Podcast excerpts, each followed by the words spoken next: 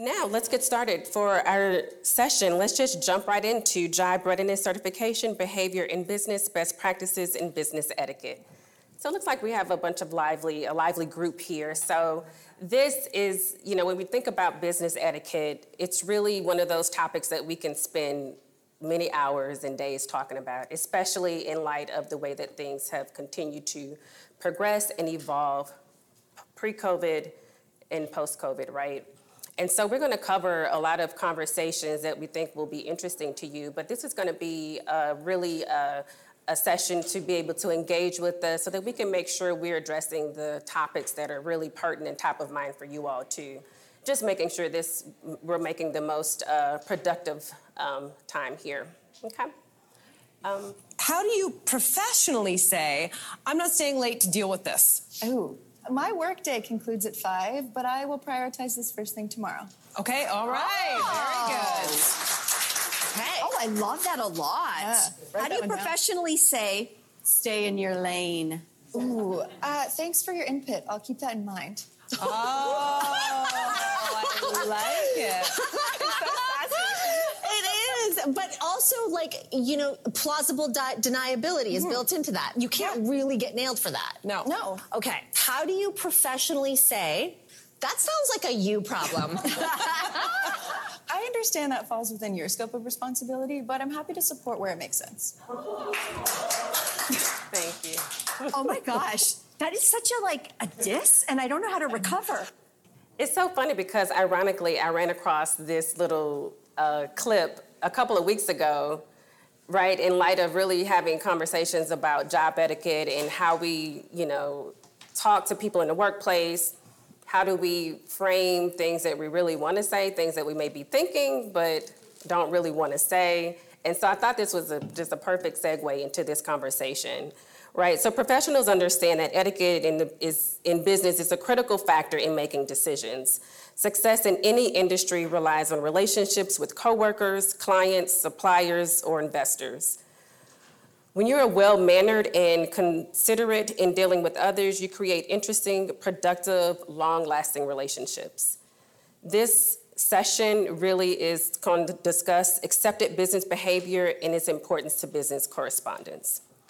So, with that, let's just kind of dive into what is business etiquette, right? So business etiquette refers to the requirements and expectations of social and business behaviors, things that we've adopted and grown into over time, accepted practices that are may vary between industry and businesses, just depending on where you fall within the work spectrum, right? And so if we dive into why is business etiquette so important, it's really important because you really want to ensure that you're creating a professional environment where you can be the most productive and the most impactful to your business and to your clients. And so it's really a good point to really be intentional about understanding what business etiquette means for you, what it means for your workplace, and what it means for your industry. And so we're going to dive into some of those conversations and some of those topics. Sondia, I'm going to have you speak to some of the reasons that business etiquette is really important and why we should be focused on it. Thank you, Celena. Um, business etiquette is, is refers to just a set of norms and requirements and expectations of how individuals will act and behave and, and practice uh, in the workplace. Um, it's also, in most companies, we, we all have a code of ethics uh, a code of some values that are shaped around the organization. And so business etiquette just kind of goes a little bit further and says, hey, you know, I'm going to treat you with mutual respect and you will do the same. Because, you know, respect is, is given. It is, you know, it, some people say it's earned. But I think when a person shows up, you need to respect that individual. Because even if you, they don't respect you, that doesn't, that doesn't have anything to do with you. It has only to do with the fact that how you behave is going to show up. Because at the end of the day, you want to leave a conversation and say, hey, I was professional no matter what. If a person was rude, you don't have to be rude. So business ed- etiquette is just building around the fact of being positive and being professional. Thank you, Celena. All right, so we talked about business etiquette, we talked about the importance of business etiquette, and we talked about the significance of the workplace etiquette. Uh, Victor, did you have anything that you wanted to add to that? No, she hit every key point. I, it, it's really all about thinking about how you make the other person feel. And it's, it's bigger than, even though we talk about etiquette itself, that respect really is about how that person feels when you're talking to them. It really is. You can tell, someone can, can act like they're respecting you, but say things to make you feel disrespected. We've We've all been that, there. yeah. Have you ever No. been to a store or something and they're dissing you when you walk in the door? They look at you up and down and they're like, he shouldn't be in here or she shouldn't be in here. And sometimes the body language along with what they say don't match. And usually the body language shows. The body language will tell it. So when you when you are talking to someone else from a bit and, and you want to ensure that you're ex, ex, you're actually showing that business respect, you make sure that your body language matches what you say. And when you do that, because I've seen it a hundred times, people's body language that gives them away.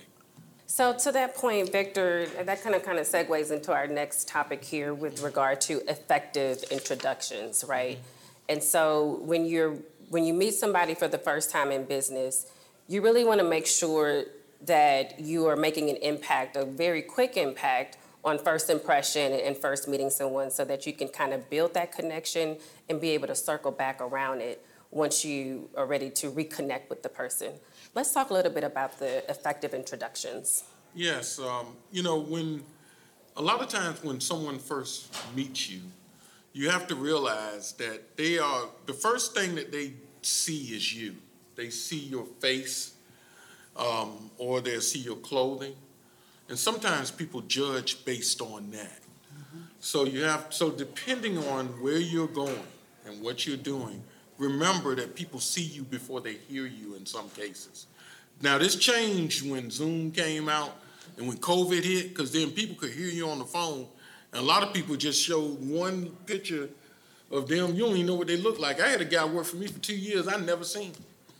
I don't know what he looks like because he don't never put his video on. And one day I told him, I said, "Look, man, you got to put your video on. I need to see what I need to know who I'm talking to. I could be talking to somebody else in the family and never know." so, you know, you know, when you introduce yourself, it's a visual cue and then there's a verbal cue as well. So, when you first start talking about it, think about it as present, past, and future when you're doing your statements. Okay, and you start with a present tense statement. It's a pleasure to meet you. My name is Victor. This is what I'm. This is who I am. Right. This is what I do for a living. De- depending on the type of introduction it is. Um, and then the next part is next part is the past tense statement. You know, this is where you make points that provide relevant details about your background. Um, things like I've been in IBM for 21 years. I know that I'm, I've been in IBM longer than you've been born, but I've been in IBM 21 years, and I have a computer hardware background, and I use that to, to move into software, and I have a strong engineering background with government. So now that's a past statement, right? And then that third and final statement that I want to give you is the future tense about how a relationship is going to expand from the next part forward. I'm excited to be with you, with you in here, and I'm looking forward to spending time with you. And we're going to do great things together. And please stay in contact. Though when you put it in that past, present, and future tense, it makes it really, really easy for someone to feel comfortable, to understand where you're coming from, where you've been, and where you're going. And when you when you do it that way, that introduction sticks with them. And believe me, they will remember you. They'll remember you from the person that says, "Hey, my name is John, and uh, I don't really do anything, but you know, my name is John." you know, I just wanted to come talk to you. exactly, exactly. Yeah, so then leading to the next topic, which I think uh, our panelists here had a time talking about this particular subject with regard to inappropriate handshakes and greetings, inappropriate versus appropriate. So let's kind of dive into that a little bit and please share your experience with the team. So I, I'll start this one. Uh, we, we had a time, we had a good laugh, uh, during our dry run when we talk about how the difference between handshakes between a, a male and a female and a male and a, ma- and a male, right? um, first and foremost, when you are ha- when you meet a person for the first time, there is no another first time. That's why they call it the first, because you don't get another chance. The first thing we have to do is we have to look them in their eyes and be confident in ourselves. The second thing is when you when you meet a if you're a male and you meet a female, the first thing you want to do is recognize e- immediately that that is a female. I had a gentleman that I was I was at a recruiting event um, at, at here in D.C. actually, and he was he was shaking hands of everybody that was in the booth, and they were all males. Well, when he got to me, he went to shake my hand, and he shook it so hard that he actually fractured a bone in my hand. To see y'all looking at me like, but you have to be sensitive to the fact that you are you are a male and you're shaking a female's hand. I I don't think I know for a fact it wasn't intentional. It's it's just being unaware. And the fact that you're sitting here today to understand what true etiquette and professional business etiquette looks like is is a testament to you because you want to know. Because if Victor and I are looking at each other, come on, play with me. and our handshake is, you know, and Victor's handshake just, you know, it was it was firm, but it wasn't difficult and hard. And like I said, I, I my hand swelled up like this the next day, and I had to get it um, X-ray, and I had a fractured bone.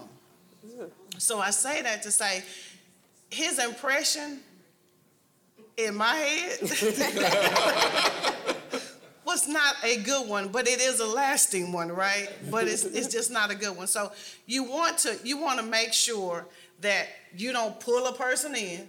You seen that little meme where somebody says, "Shroop"? Yeah. No, you don't want to do that. You don't want to have the bone crushing or the the the limp palm, you know, like uh, palm pinch, you know, like you really don't want to speak uh, that limped hand. You don't want to. It's just a wrapping around, firm handshake. It means a lot. So when we talk about a, appropriate, that that firm, but not bone crushing, should last more than no more than three seconds. And and you may even you know. No, this once. Okay, and we let go. We done. And mm-hmm. after you release, but the key is your a smile on your face, that eye contact, standing up straight. Well, you know? That's not gonna cut it. Victor's not gonna remember who I am. I'm not gonna remember who he is. But it's all about good com- eye contact and good communication through the nonverbal communication that you're giving through the handshake. Thank you for, let's, let's just give it up for the improv over here too. We didn't, we didn't rehearse that part, but they're doing such a wonderful job. So one of the other things I think is, this one kind of stood out to me with regard to kind of remembering names. I just have a tough time just remembering things, period. And it's one of those things where I think Victor's gonna talk a little bit about this, but for me, one of the things that I realize is that I'm so caught up in trying to remember how, what I'm gonna tell you and why I'm talking to you in the first place. And you've told me your name and I'll be like, wait, I'm sorry, what did you say your name was again? Because I really was trying to focus on my statement, right? So it's that active listening, right? Victor, tell us a little bit about this uh, points that you have with regard to remembering names. Yeah, one of the key things is you, she just mentioned the most important one. You can't remember what you're not listening to. So when someone introduces themselves, if you're distracted, make sure that you ask them immediately, I'm sorry, I missed your name. Can you repeat that? So you remember that. And it, because if you don't hear it, you can't remember. I don't care who you are. If you don't hear it, you, you can't remember it. So think about that. The next thing that I always do is I repeat it back to them. You know, they'll say, they'll, say something like, hello, my name is John. I say, hi, John, my name is Victor. It's a pleasure meeting you. John, what do you do? And I, and every time I talk to him, I repeat his name or her name. And, and there are two things it does, and I do it a lot at restaurants too. Um, I'll look at the the person that's waiting on me, I look at their badge and I get their name and I'll use that name throughout the entire time that we're in the restaurant. It makes them feel important. It makes them feel like that you, that they're important enough to know what you need and that you know that they exist. Because a lot of times the waiters feel like they don't exist. Mm-hmm. The same thing is true in business. When you have someone, especially someone that's at a level, level below you, I always make sure that I, I always talk to them by their name, first or last, and I always try to use the correct salutation.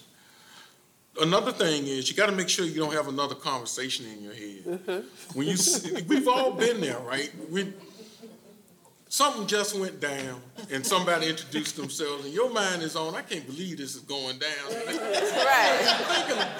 thinking, you're not even thinking about this person now. Now I got to keep my cool and I got to keep my body language together, but I'm, I'm ready to choke somebody. I got to go go back. See, that's what happens in your mind, right? Right. Mm-hmm. You can't let your mind wander like that when you're meeting people. You really have to.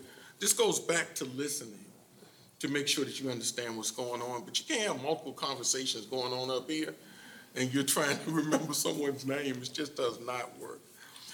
If you focus on something specific in their face that's different, sometimes that helps you remember their name.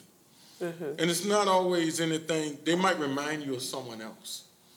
And you might put those two names together, mm-hmm. and that'll help you remember their name, because you know their other name is different. You know, their body language might, might remind you of someone in your family, for example, and you put that together. Or they might look like someone or some person or even something that's different, and you'll, you'll put that with it. But as long as you remember it, you're fine, seriously. And then you, they say always connect a new name with a face or image. It could be anything. I mean, you know, but it depends on what works for you. So don't think that one size fits all. Use what works for you. We've been doing this our whole life, where we remember names. But people, I, I don't know if it, if it happens to you the way it happens with me, but people that make that real good first impression, I remember them. Mm-hmm. And even if I don't remember their name mm-hmm. initially, mm-hmm. I remember their face, and I'll keep running it through my brain until I get it. And the good thing about BEYA, they got badges, so you can look down, and even if you don't remember it, you can repeat it Right. by looking down one time. Now you got to do it on the, you know, on the download, but you look at people eyes, look at people badges, and get it, and come back. Yeah. So guys, feel free, as we're talking through things, again, we said we're gonna touch on some topics, but if you, if something comes to mind as we're having these conversations, feel free to come up to the mic and ask questions as we're having this dialogue. Okay. So then the next thing, uh, professional business attire. This is a good one because this is the one where we could spend a whole lot of time talking about this, right? And so I really wanted to like get all these pictures of all these beautiful executives, right? And brown, black and brown executives with their styles and their looks, and really talk about how, you know, have we evolved in the workplace in terms of how we look and how we dress and what that really looks like as a professional. Um, my panelists, do you want to speak to this? Sure. Sure. Um, so, so let me start with saying, there is a voice in your head. Do I have your attention now? And that, and that voice, when you're getting dressed and you're getting prepared for something, it speaks to you. And it sometimes it will scream at you and say, that is not the right outfit. Oh, that happened to me the other day. I just, you just, I just got It did. It happened to me. I had some lips on some. I was like, that, that wasn't it.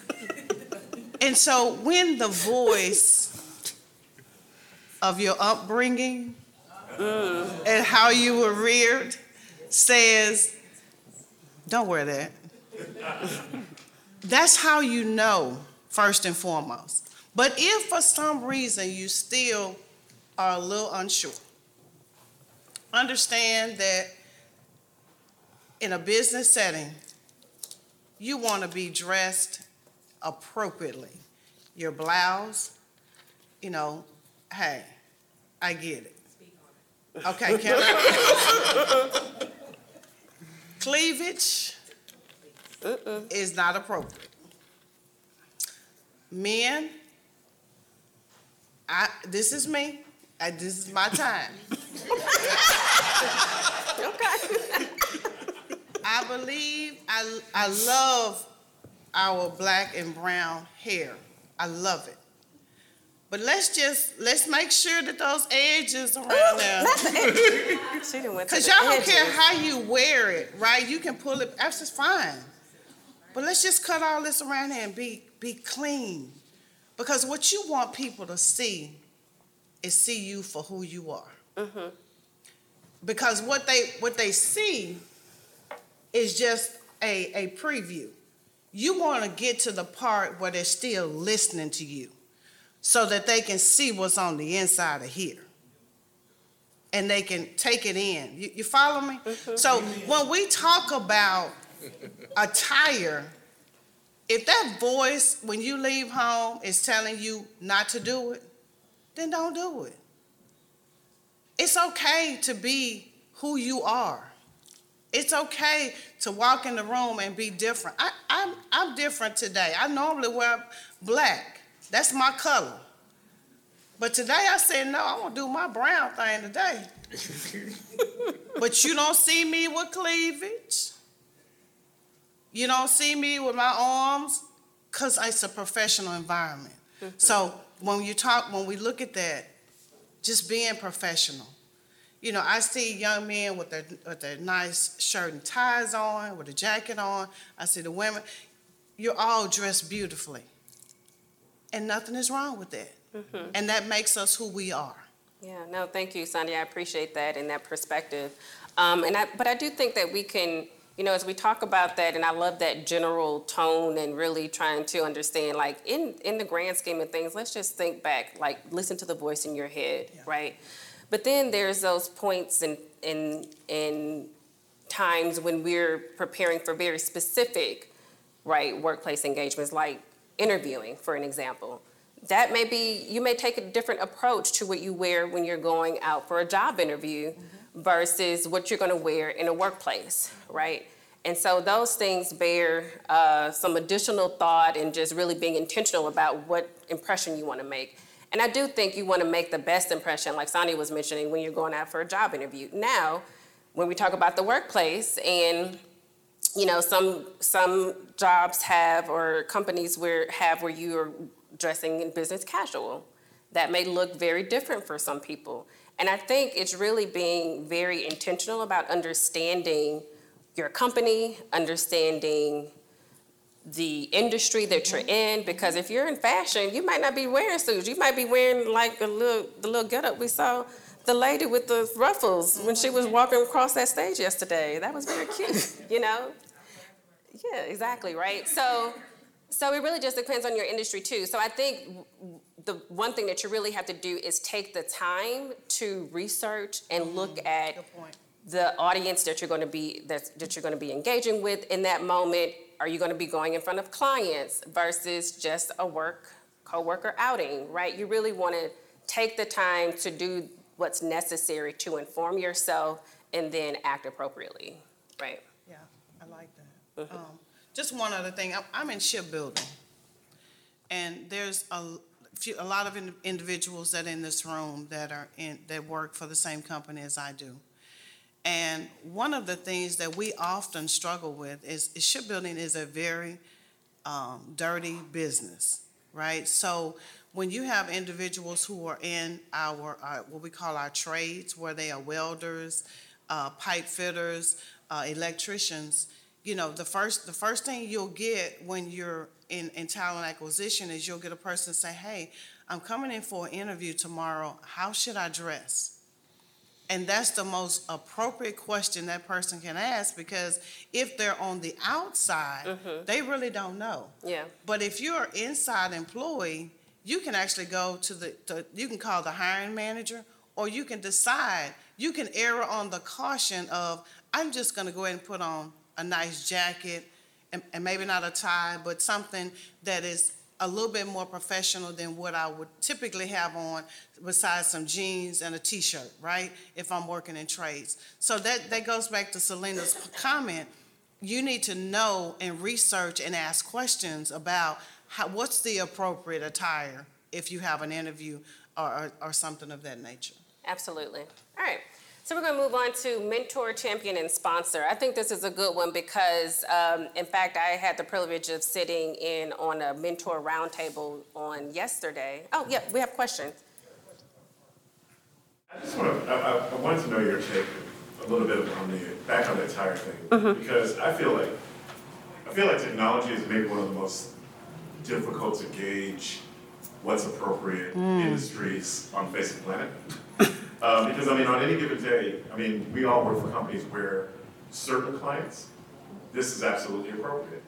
Other clients, jeans and a t-shirt and a jacket, absolutely appropriate. Yep. Not not disrespecting the client at all. And then internally, we do God knows what. So, I mean, although I appreciate what you, I mean, as a general rule, what you're saying, I thought was very, you know, right on time. I still think there's still those asterisks all over the place with respect to dress Ab- appropriate technology. No, absolutely. And I think I would agree with that, and even more so post COVID, too, right? Yeah. Which is why I said this conversation could, e- we could evolve it. And I really, you know, and I knew that we would have somebody in the audience that would say, hey, well, you know, thank you. I think that this is like what we grew up learning. But what about now? How have things evolved to today?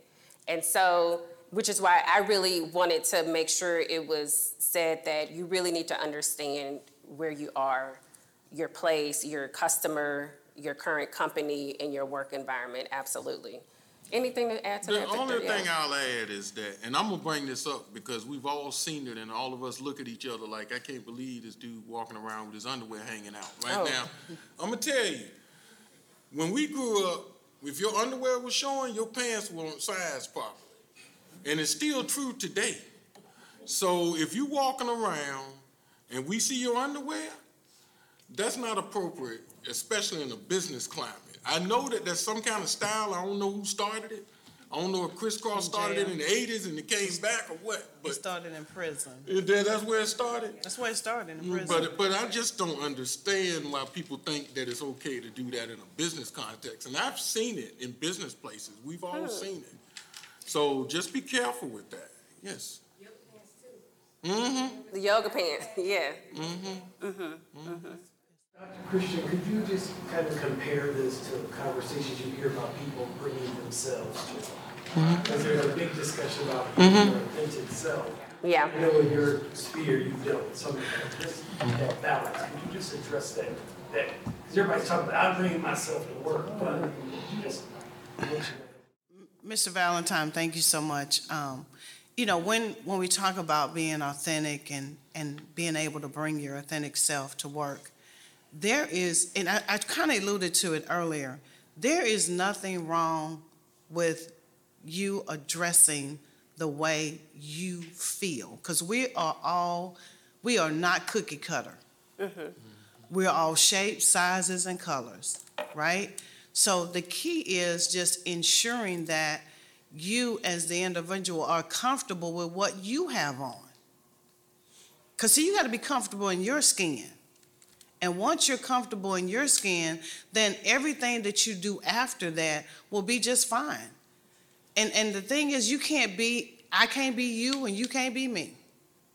We're individual individuals. We're individual and we have individuality and we are not cookie cutters. But I do want to say one thing. Men, when you get a new suit, this right here on the thing, you know that little, where it says, it gives the name of the suit.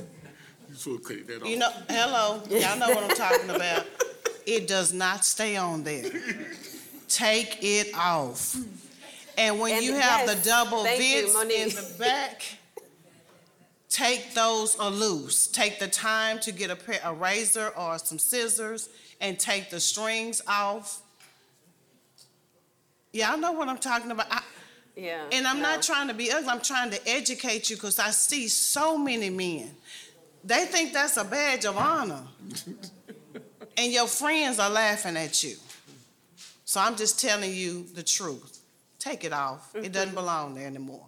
Once you buy it, it's yours. Right. Cut it out.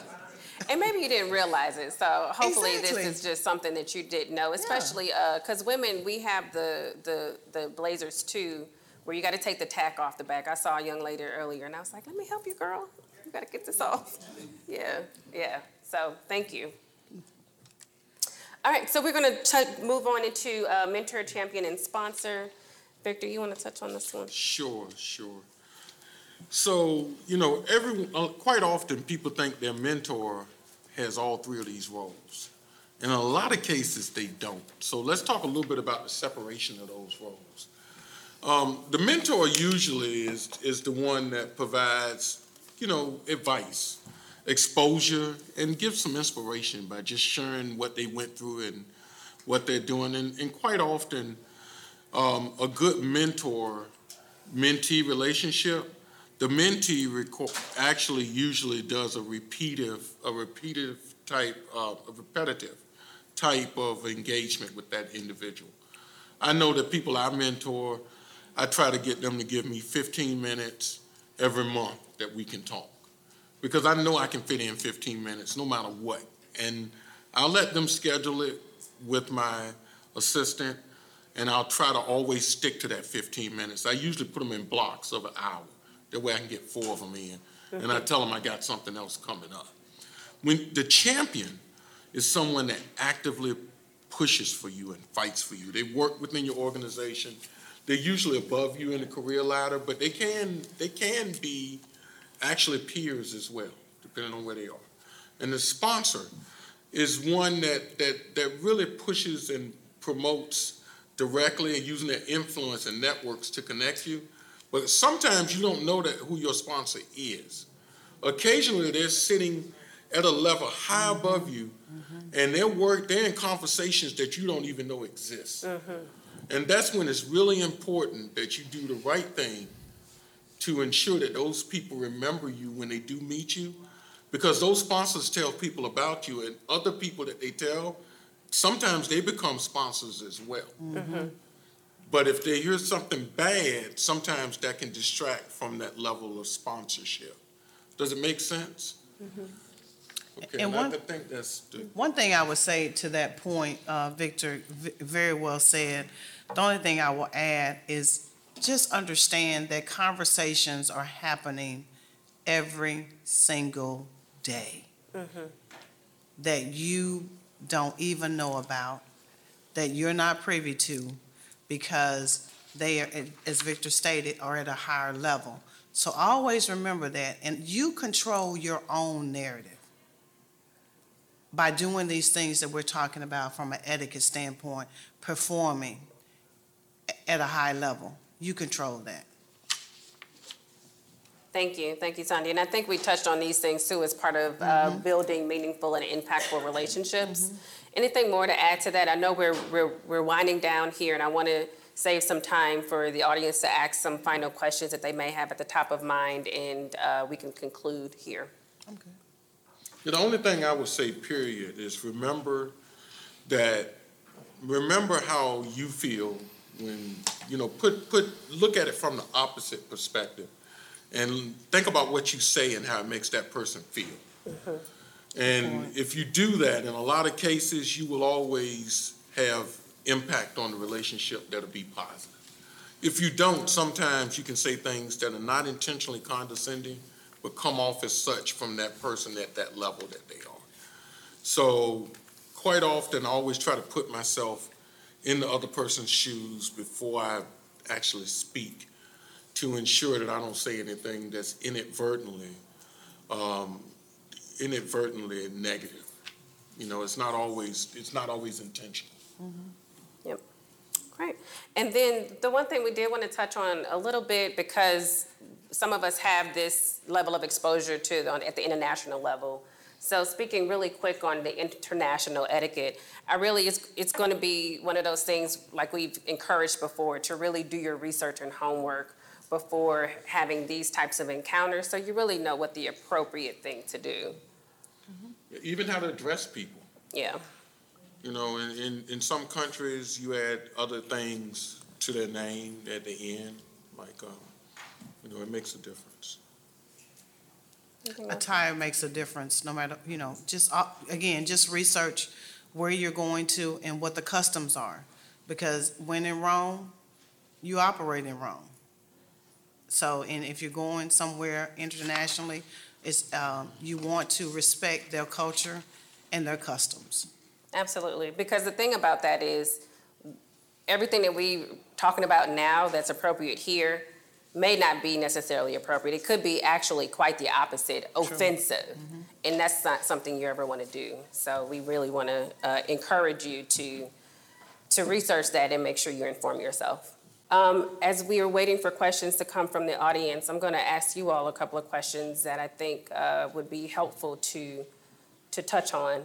Um, so when we think about, and we're talking about etiquette and things like that, what are some examples, I would say, of, what are some examples of unsafe and safe compliments to make in the workplace? Because I think that's one of those things, uh-oh, we got a little, people stirring around in the room. That's HR in the house. Right. We got a little- Shh. No, yeah, but those are some of the things that I think is important to have the conversation because it's, it's a tough and tricky subject to broach, and you want to make sure that you're doing the right thing when you're in the workplace, interacting with people. Yeah, sometimes people, sometimes, um, like I said before, you have to look at how it's being, whatever you say is being perceived by that person that you're speaking to. So if you say that someone looks nice every single day, that could be taken as a negative mm-hmm. approach mm-hmm. Yep, or harassment. or harassment. Mm-hmm. So you have to make sure that if, you know, if you're gonna give that compliment, you make sure it's in an appropriate session with that individual and make sure that you do it in an appropriate way. Because I remember my mom used to say, it's not what you said, but it's how you said it. Yeah. And I, all of us have heard that before. And sometimes it's not exactly what the words are, but it's the insinu- insinuation around the tone around the words that change. Mm-hmm. And I think if you don't know the person in that way, and maybe just on a strictly business uh, level, you may want to just err on the side of caution and stay away from right. making physical compliments, right? Mm-hmm. Let's just not do that, right? Let's focus on their great efforts. Let's compliment them on their accomplishments mm-hmm. and the good work that they're doing on the job, right? In fact, that's usually the best. Yep. Yeah. Absolutely. Sure. We have one question here. Yep. When you, when you mentioned that, it just made me think about a coworker that I have um, who is always giving me compliments about my professionalism and you know, how well I'm doing my work, but he uses the word articulate all the time. Sorry. And, you know, it's not something that's been Right, okay. You know what I mean? I was wondering, How do you handle things like that when other folks are telling you things? That's a good one. That is a good one. I like your shirt, keep calm. Yes. Cause, cause it does, it does give off the, the scent of you're not supposed to be articulate. Mm, mm. Unfortunately, but one thing that, you know, me, this is me being me, um, I would, at some point, if you've been around this person, just for curiosity, because obviously it's, it's bothering you, right? It kind of, it's sticking with you. So I would just ask the question, you know, it's, it appears that each time we have a conversation, you tend, you always mention that I'm articulate. Uh, what does that mean to you? And, and just get an understanding, sometimes a simple understanding of something, uh, and they may not, they may not mean it they, in a, in a derogatory way. It may just be their way of giving you that compliment. And they just, they're just so mesmerized by the fact that you can, you can speak the king's English. Um, So you just want to help them out and understand, you know, what's going on in their head and what articulate really means to them. Does that help? I would just ask the question. Yeah, that's a good one. No, thank you for that. Yeah, question? Mr. Brown, just to your point about dressing professionally, Yes. would you consider it appropriate for someone in the position of a software or hardware engineer to come to work and say, jeans and a t-shirt? Absolutely. I don't have a problem with that. As long as there's nothing offensive on the uh, t-shirt and the jeans don't have holes in inappropriate places. Um, I don't have a problem with that.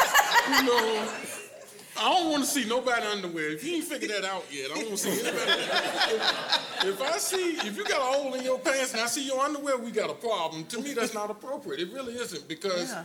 because it's just not it's not what you want to see in a, in a software designed workplace. It might even make you lose your train of thought, and then you write write the write, write the code over again. So you, you you don't want that. So what you want to do is you want to ensure that everyone around you feels comfortable. Mm-hmm. And the best way to do that is to ensure that, that, that your jeans fit properly and that you you look good. But absolutely, that's appropriate. I wear I wear a polo shirt quite often, even under a suit coat. Um, and and I do that because developers don't don't respect you if you walk in there with a certain town. You know that they don't. They don't respect you, even though I can write code with the best of them. They don't. They look at me as a VP, so I don't know anything. Like I lost it all. I can still write code. I'm gonna tell you that.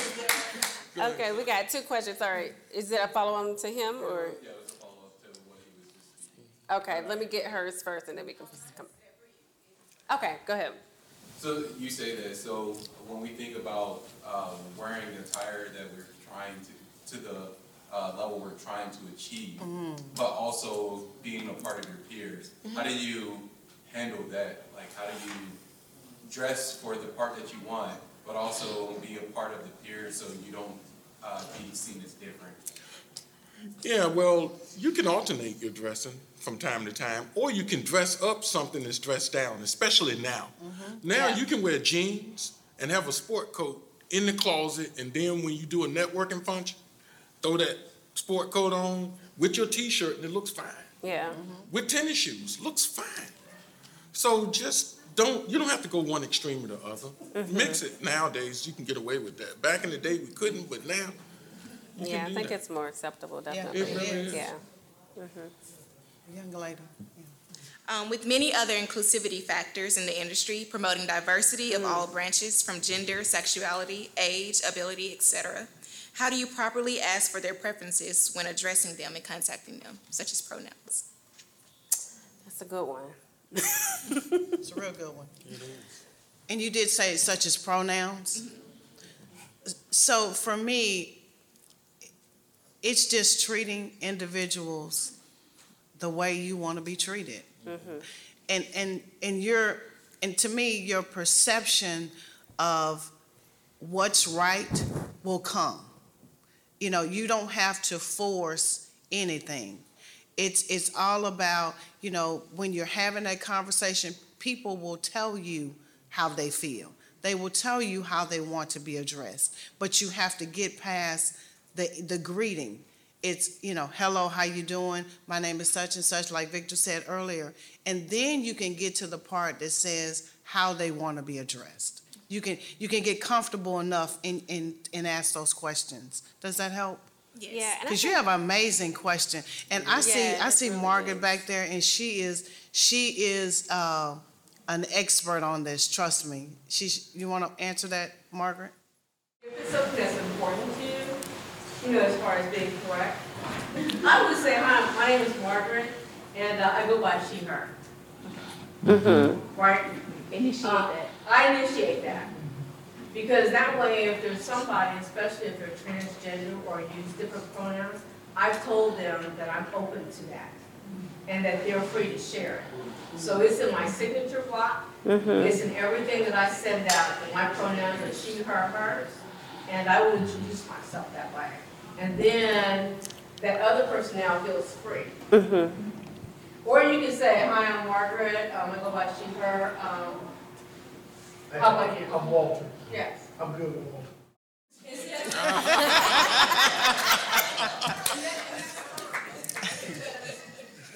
You wanna, you don't ever want to have someone out themselves if they don't want to.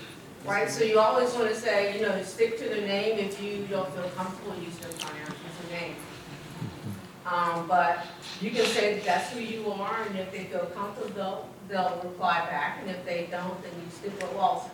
Mm-hmm. Right? But now you've made a safe place. Is that good?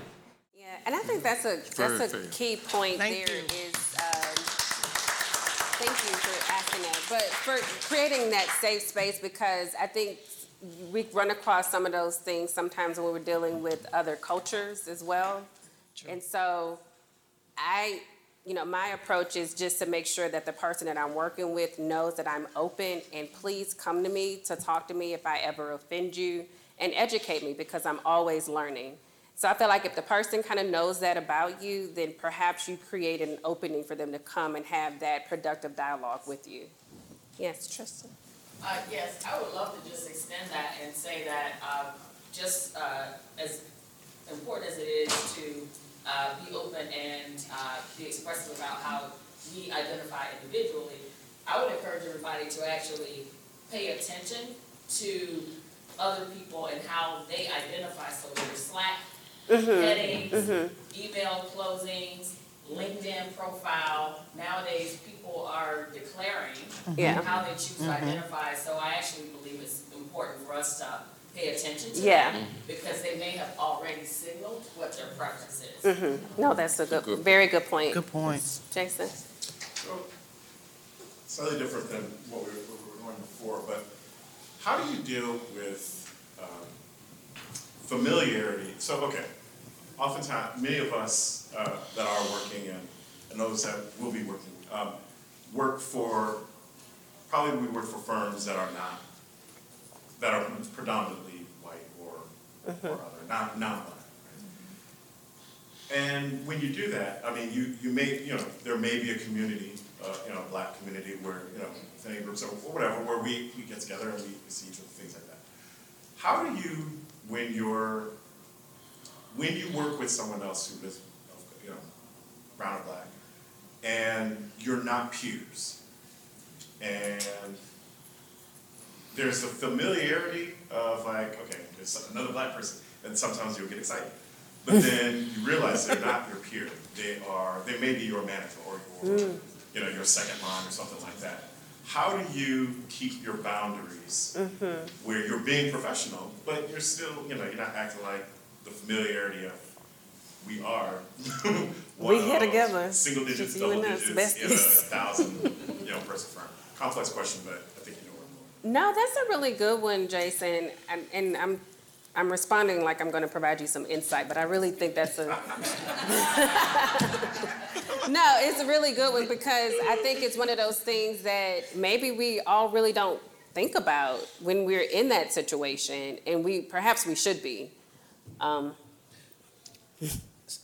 So I just say this, and I, and I'll, I'll let, I know that Victor has some, some nuggets he's gonna give you, but I, I'll just say, and, and I'm, I'm with you on this. I, I was in an organization where I was the only African-American and I was the only female.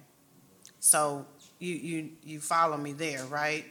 And so I went to a meeting out of town, tra- went to travel, went on travel, and the first thing I saw was an African-American male across the room. And I said, wow, you know, and, and I kind of felt that connection real quick, right? Mm-hmm. Because that, I hadn't been seeing that, right?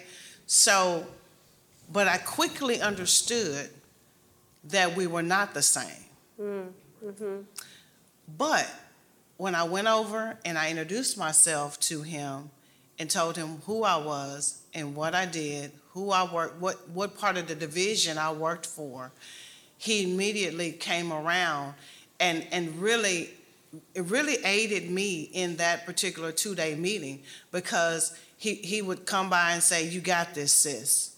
So, and he would say, hey, don't, don't sweat the small stuff. Because sometimes people um, are in the room and they make you feel smaller mm-hmm. than you than you should than they should. They should never make you feel that way. But he would come by and say, "Hey, you got it." I'm not gonna sit by you, I'm gonna sit across from you, because I want, I want you to know that you have someone on your team. And same for him, I was, you know, cheering him on as well. So just getting, just introducing yourself and getting to know that individual very briefly, and just letting them know that you're there for them and, and they're the same. Does that make sense? You got it a hundred percent. I mean, that's the whole key. Thank you. So- That made it easy. Sondia, I do want to kind of take some of that and bring up the topic around, because I think you kind of alluded to it a little bit in your response, is um, how do we handle imposter syndrome and what that means for when we're in these rooms and having these conversations in spaces that we belong, but maybe we don't feel like we really do belong? I'm gonna put a little shameless plug in. Um, It's shameless. Um, the next session is going to deal with that, um, that Okay. very thing of, of- Okay. of belonging, but I will say this. You're in the room for a reason. And never think that you don't belong. And, and understand, if you don't hear anything else I say to you, you can forget everything else that I've said to you. I didn't say them, just me. Um, you were created for such a time as this. And your gift will make room for you. So always remember that, that the gift that was the gifts that were given to you, they make room for you. Just walk in it. Walk in it, yeah. Because when you were born, Mm-hmm. you were born with gifts on top of gifts. The only person that can stifle you is you. you, yeah. Because you are talking to yourself, I don't belong here. They they know so much more than I do. And how many questions deep is this person gonna really go in this meeting? That's a part of that imposter syndrome. That's that negative talk. That's that talk that, hey, I, I, they're better than me. The school they went to was better than me, it was larger than me. They took they took the same class as you did. Mm-hmm.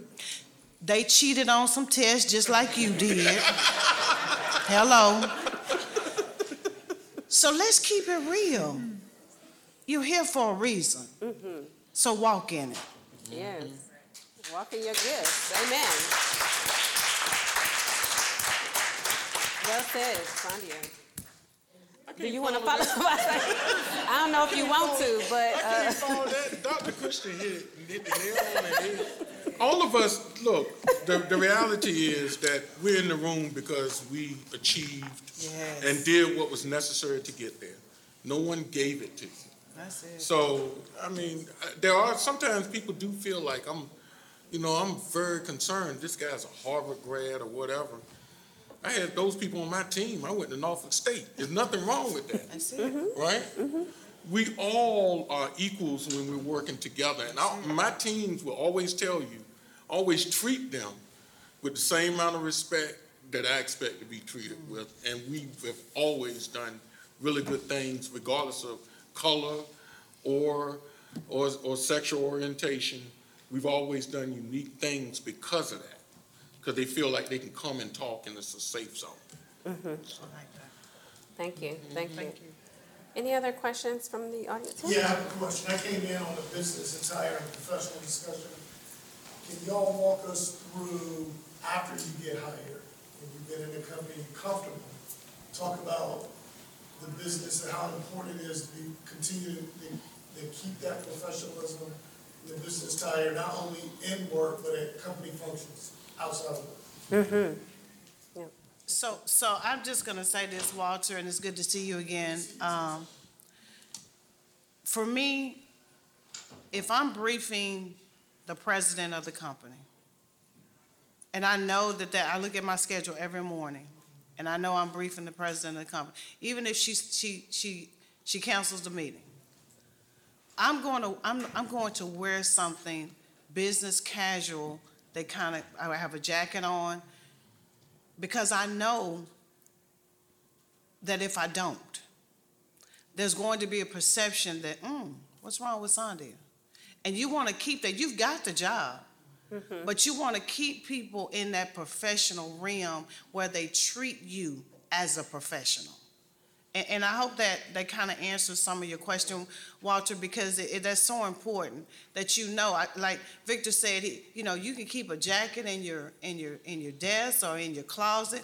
I keep five pair of shoes, whether they brown, black, or uh, navy, because I, I never know when a schedule might change. And that way you're, you're being prepared for whatever comes at you. Thank you. You also don't know when you're gonna have a wardrobe malfunction. So, we've all been there, right? Yeah, you know, you put on this coat that's been sitting in that closet for a while and it don't fit anymore. Or it rips or something like that. It's always good to have extra, seriously, it's always good to have at least one extra pair of shoes and possibly pants um, to- around.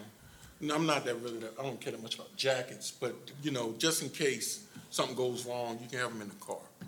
Seriously. Thank you, thank you. Here's a question. I think we have a couple of people in the audience that, that may want to know the answer to this. So a person gets invited to a business dinner or lunch. Is it proper to order whatever he or she desires and who pays? So if someone gets invited to lunch or dinner, a business lunch or dinner, is it proper to order whatever you want and who is supposed to pay for that? You said business though. It's a business, it's professional business lunch. And can you, and, and can you order alcohol? That's, that really, some of that depends on, there are some corporate actual rules on some of that. If it's a true business luncheon. Mm-hmm, and if you're mm-hmm. dealing with federal customers, those rules get, those rules change even more. Yes. So I'm trying not to get into that part of it, but So let's say that it's not a customer, because Okay. Mm-hmm. there's some guidance that, mm-hmm. probably a whole nother layer of guidance that needs to be, you know, governed under the customer part of that conversation, But yeah. even if it's not a customer, usually if it's a business, business luncheon, if all of you are on travel, right? In a lot, a lot of cases, it depends on if it's gonna be business really talk there, or if it's gonna be just business people getting together. They're two different things. If it's a business luncheon, in most cases, the senior person pays for the luncheon. That's Mhm. usually what happens. The real, the etiquette outside of business is the person that invites everybody to the, to the meal usually pays for it, but we all know that we say, hey, we having this luncheon, is bring your own wallet. You can hang with us. We gonna, it's gonna be six of us at the table, but prepare to pay for your own meal. So if you order steak and lobster, it's on you. You know, there's nothing wrong with that. It really isn't. But it is, um, it's one of those things that, that, that's a very, very, very good question. And Normally, it's the senior person that pays for the business luncheon if it's truly business being conducted. Mhm. And I think as far as ordering the food, I think you want to be conscientious about what you're ordering, right? You're not going to order, I mean, even if you're talking about shellfish or fish, you want to order also food that's conducive to probably having a conversation where you're not trying to peel stuff and flick stuff and, right, all that. So you want to be conscientious about that. And then did we talk about the alcohol question? Oh, look, she's Oh, we still didn't waiting. say that. I, I, usually you got to pay for your own alcohol. Seriously. Sometimes they are. If it's, if it's an event and alcohol is being served, that, that's appropriate in some cases. Um, getting drunk is not appropriate. Um, so always make sure that you, you, you know where your boundaries are. You don't want to ever be perceived as the individual to get drunk at every event that's free alcohol. Mm-hmm. And we, we've all seen that. Yeah, true that. And I saw some people walking down the street the other day that were totally out of it. I could tell that one girl was holding the other girl up. And I was like, geez, I can't believe they drank that much this early. It was six o'clock.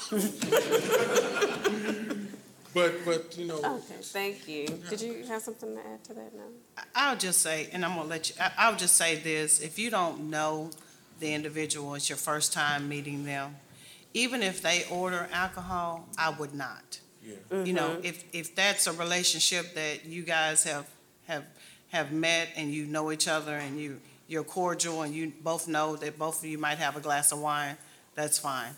But that first meeting, that initial meeting, I would not, even if they ordered alcohol.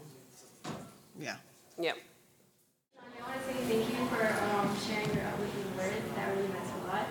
Um, I wanted to ask, like, what are some tips on succeeding as a woman in a male-dominated workplace? Wow. Like, how do you how do you set the tone when like when you're involved with like when you're around new individuals who have much more experience than you? Like, how do you set the tone? So, awesome question. Um, just for me, people don't know what I, what I go through prior to presenting and, and being in a room, but being confident in yourself, no matter who you are, you know, it, it helps that I'm five foot ten and I'm over two hundred pounds uh, when I walk in a room. It does help, trust me. But it also helps because I know when I walk in a room, I know me and I know what I bring to the table. And that's what I want you to know that your statue and you belong in the room and you know everything that you need to know and never discount yourself as an individual and as a professional because you belong there. Thank you. Absolutely. No, and I'll just add a little bit on to that is own own your skill, own what you bring, own what you bring to the table because what I've what I've found in some experiences that, and I know we're talking about in a, you know as a woman uh, advice in a male dominated space, but a lot of times men are they're proud to own what they know and what they don't know. True. And so you should never minimize what you bring to the table and make sure that you you own it and you believe in it and understand that you know you should be advocating for yourself in that space because guess what? They they're gonna advocate for your own skills and they say they right? So you we have to be we have to have that voice and make sure that you you own it every time every time you're in the space and don't ever kind of back down. Yeah. And I will say, women, learn to support each other. You don't have to be the only one in the room. Thank you. Very good.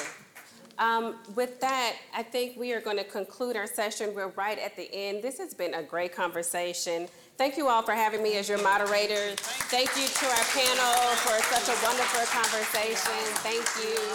We enjoyed talking to you, and we look forward to seeing you in another seminar. Have a great day.